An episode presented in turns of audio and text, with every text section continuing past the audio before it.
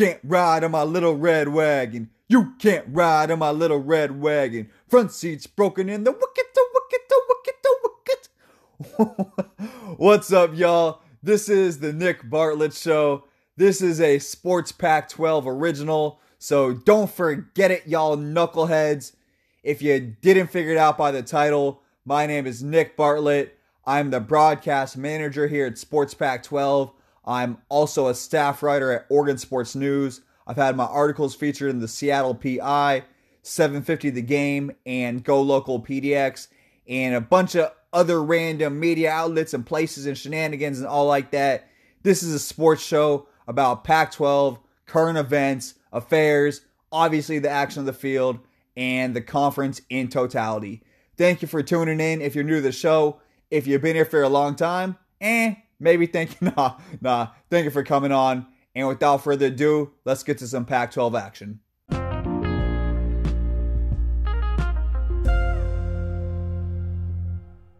Welcome back to the Nick Bartlett Show, everybody.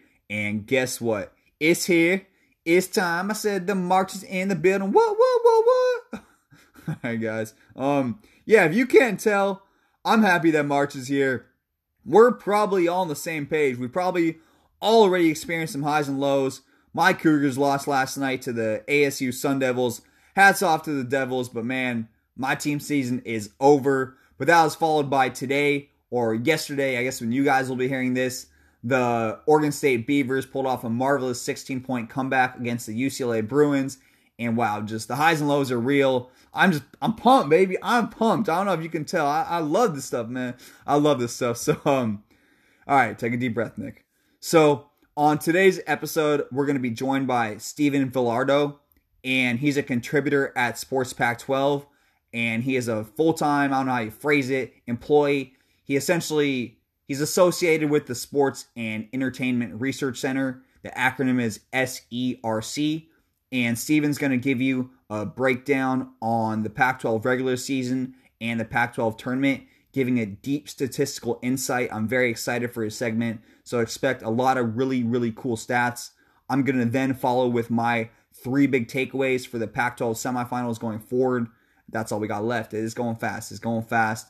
And as always, we will end today's show with Bartlett's random topic of the day. So with that, it's still March at 639, 311, 2021, the date. Oh yeah, it is still March. I'm gonna kick it down to Steven. Do your thing, bud.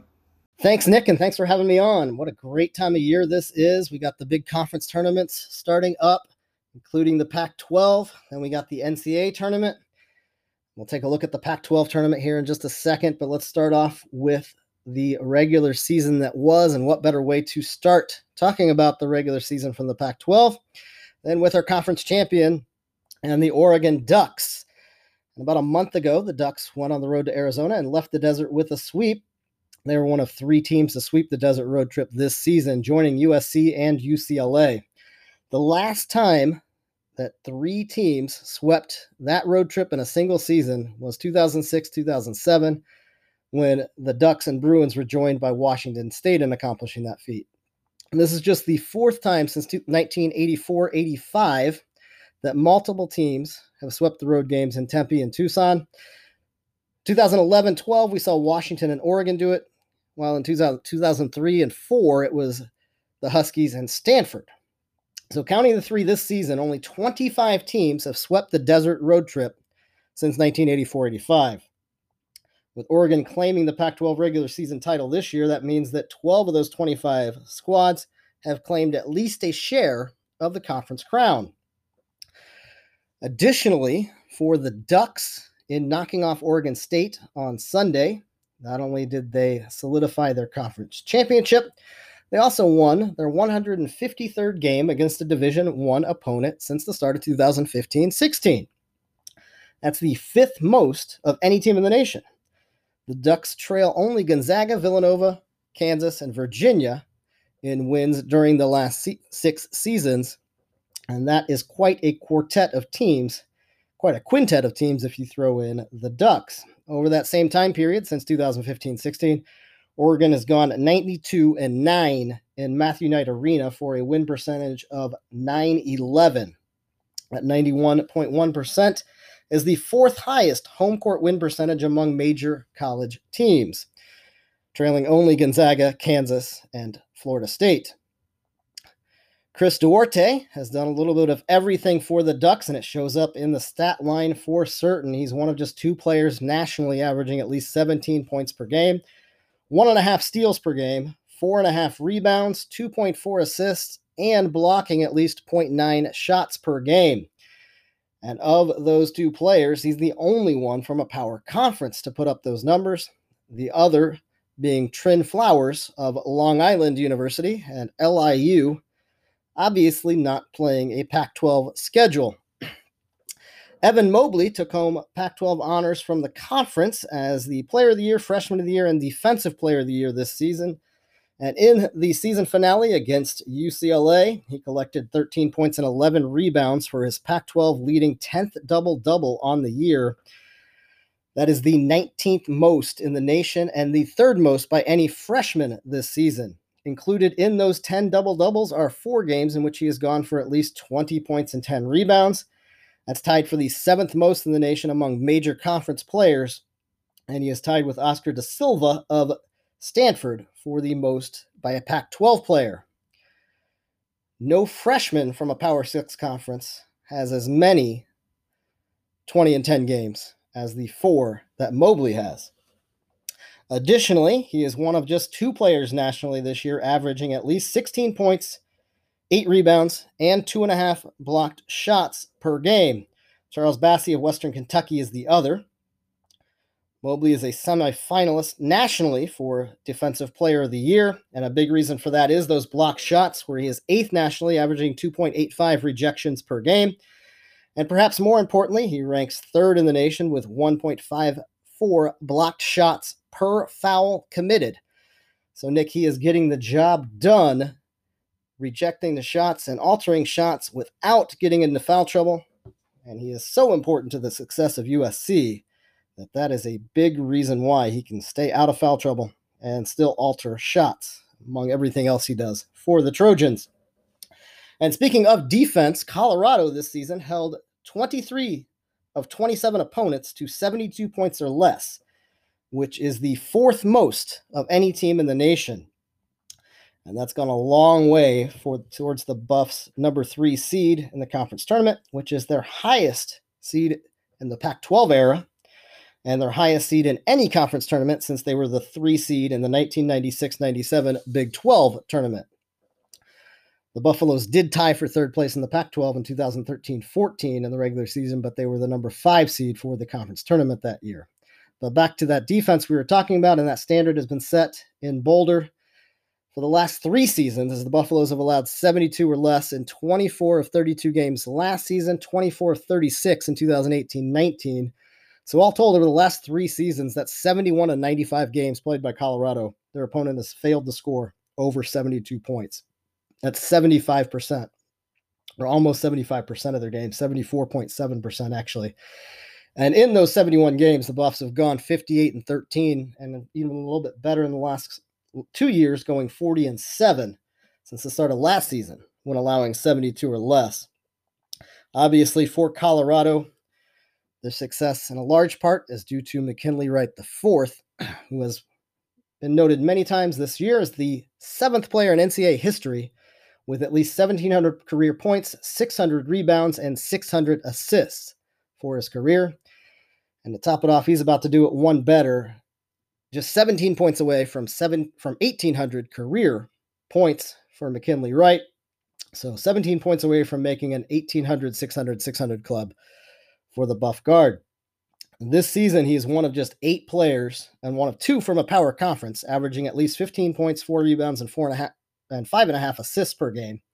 So 15 points, four boards, five and a half assists. And of those eight players, Wright's got the fewest turnovers per game, averaging just 2.1. Speaking of Colorado, as we enter the Pac 12 tournament, no team has to be happier that Arizona is not in the conference tournament than the Buffaloes. The Wildcats have accounted for five of Colorado's eight all time losses in the Pac 12 conference tournament. Actually, Colorado is one in five in the tournament against Arizona.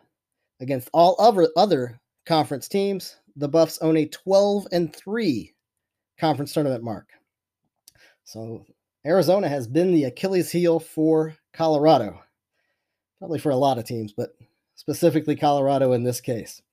And those six meetings between Arizona and Colorado was a remarkably high number considering Colorado's addition to the conference.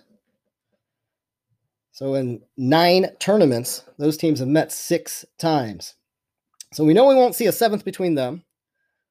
The most played matchup in the tournament all time is Arizona and UCLA with 10 meetings. They've split those 10 meetings five and five. We won't see an 11th meeting between them, obviously, this year, but we could see the second most played matchup all time, and that would happen with a Washington State win over Arizona State, would set up the eighth all time tournament meeting between the Cougars and Oregon.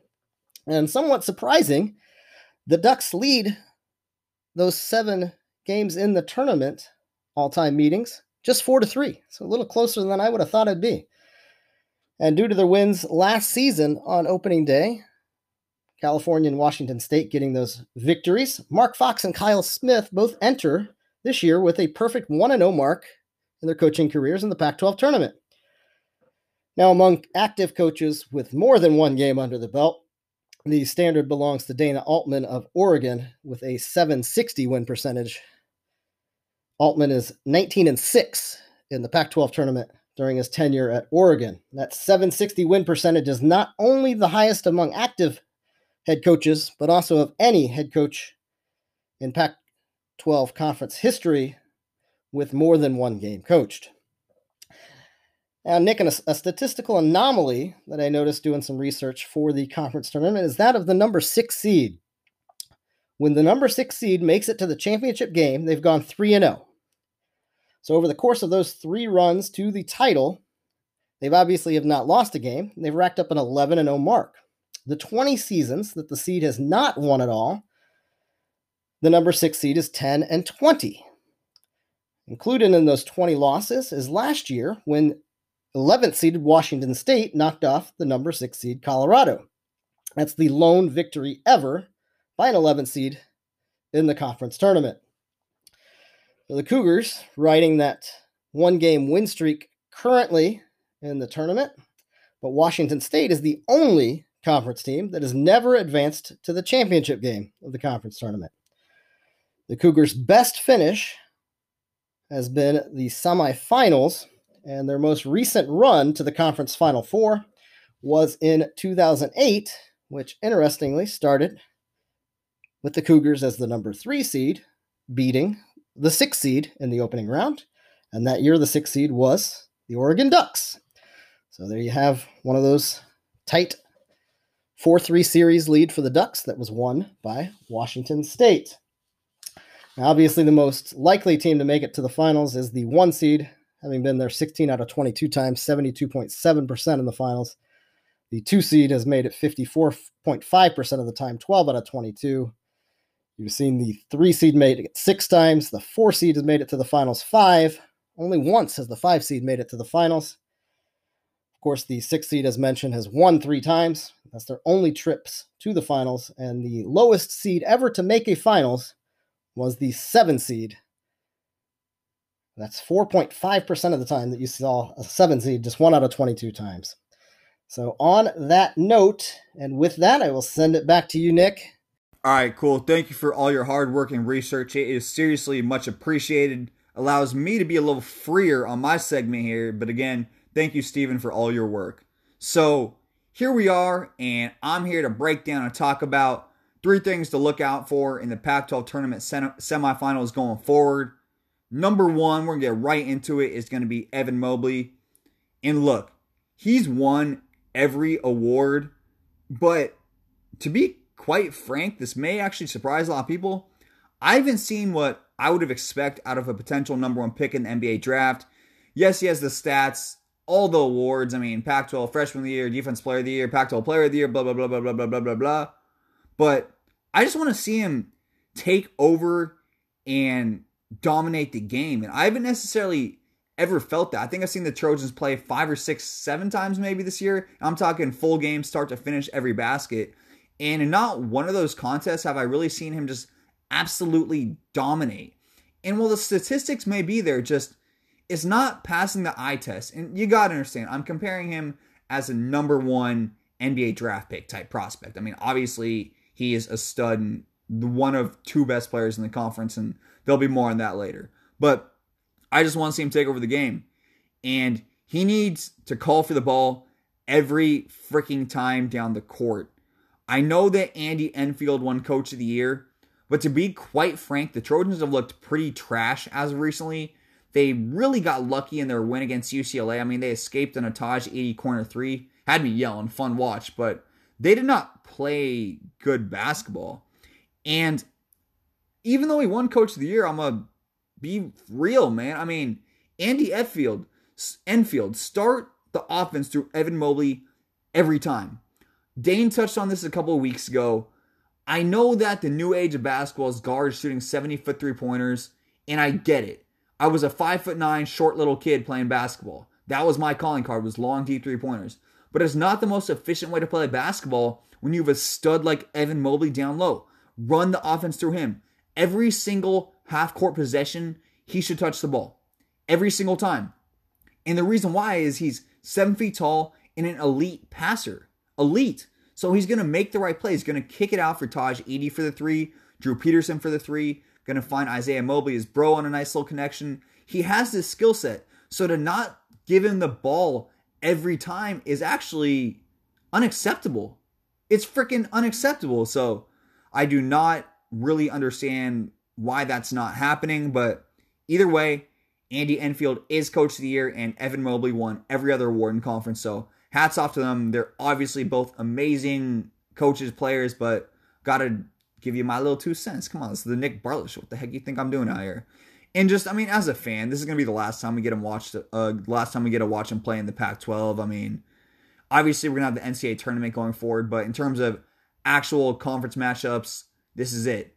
And keep in mind, guys, I'm assuming that USC beats Utah. They're actually playing right now. I'm assuming a couple of things in this episode. so I'm hoping that USC wins. If not, ignore this segment. no, I really don't. You'll still see him in the NCAA tournament regardless. So, number one, Evan Mobley needs to dominate. Call for the ball every freaking time down the court. Number two is going to be the Oregon Ducks. And in my opinion, they're the Pac 12's only hope to make a Final Four run. Obviously, we're talking about the conference tournament here, so I think they're going to win that. That was my pick. But yeah, I just don't see it from the other teams making a Final Four run. I mean, I think that a lot of people will be looking at USC or Colorado and maybe forgetting how good the Ducks really are. I mean, you got Chris Duarte, Eugene Omoruyi. Did I say that right? I think so. I got my phonetics in there. You got LJ Figueroa. You got Will Richardson. I just named four studs, and we haven't even talked about a five-star recruit in N'Faly Dante. That is how deep that is how deep this team is. And Granted, this team missed a month of basketball due to COVID. They've looked absolutely phenomenal, terrific, amazing since coming back. And this team's nasty. This team is nasty. Do not forget about them. Do not forget about them. And as I kind of prefaced a little bit earlier, talking about Mobley, Duarte is the best player in the conference, in my opinion, and the most NBA ready.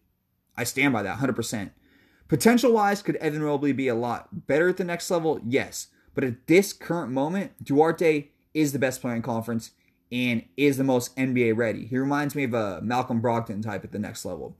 He can steal the ball, he can guard, he takes smart shots, got a nasty stroke, and drive the hoop. Really, just energy guy. You don't always get that from star players. He's vastly underrated. I think he's probably one of my favorite players I've seen in the Pac 12 in a long, long time. I just love everything about him. And I think that with him leading the helm, the Ducks do have a real chance at making the Final Four. A lot of people outside the Pac 12, maybe even in the Pac 12, don't know Duarte's name yet. They will. I promise you that. They will. I guess I can't promise. I'm not a fortune teller. Or maybe I am. You don't know. but last reason, anyways, for the Ducks is going to be Dana Altman. Amazing coach. Best. I don't think anyone can argue this. I mean, you may be able to argue Duarte not being the best player in the Pac 12, but Dana Altman is the best coach in the Pac 12.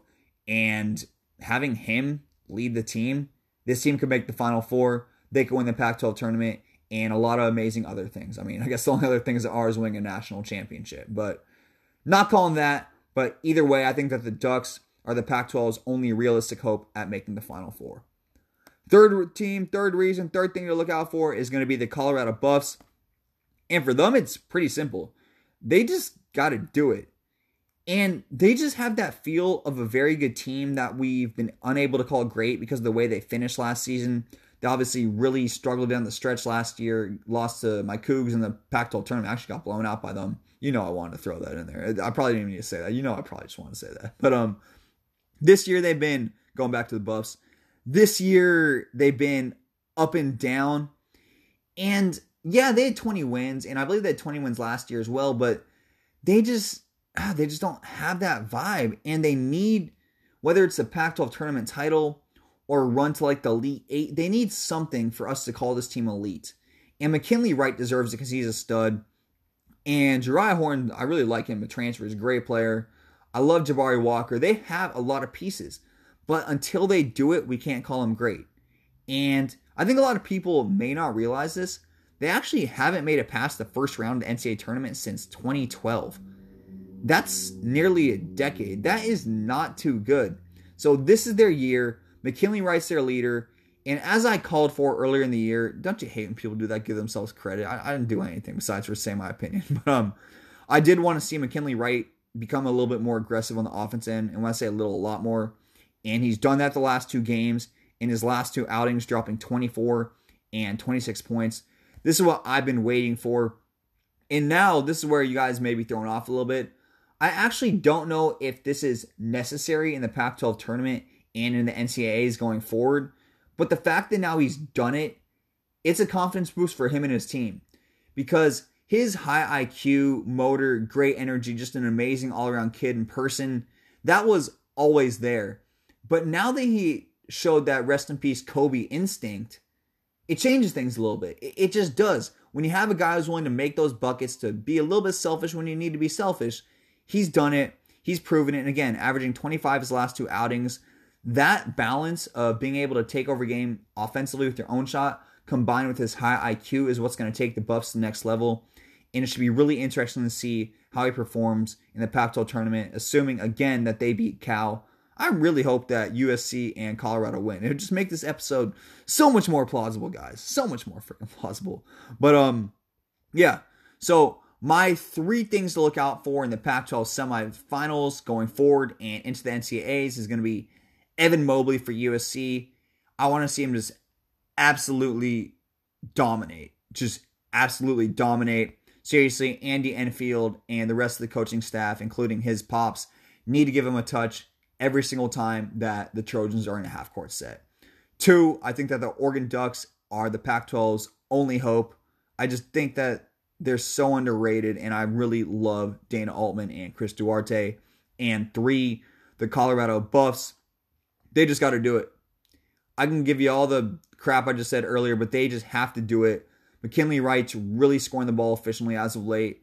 And with this team, with if this team ever wants to really be considered great or elite, they need to win the Pac 12 tournament or at least make a run to the Elite Eight. So that's going to do it for that. But we have not gotten to Bartlett's random topic of the day, which I'm very excited for this week. Want to know why? Because it is still freaking March, baby. I'm shaking my phone. Did it get a little shaky in the recording? Yes, ladies and gentlemen, it's March, and my random topic of the day, there actually is a randomness, is going to be everyone in the Pac 12 whose team has been eliminated should be cheering for the Oregon State Beavers. That 16 point comeback against the Bruins, I just finished watching it again. It's being recorded on Thursday night.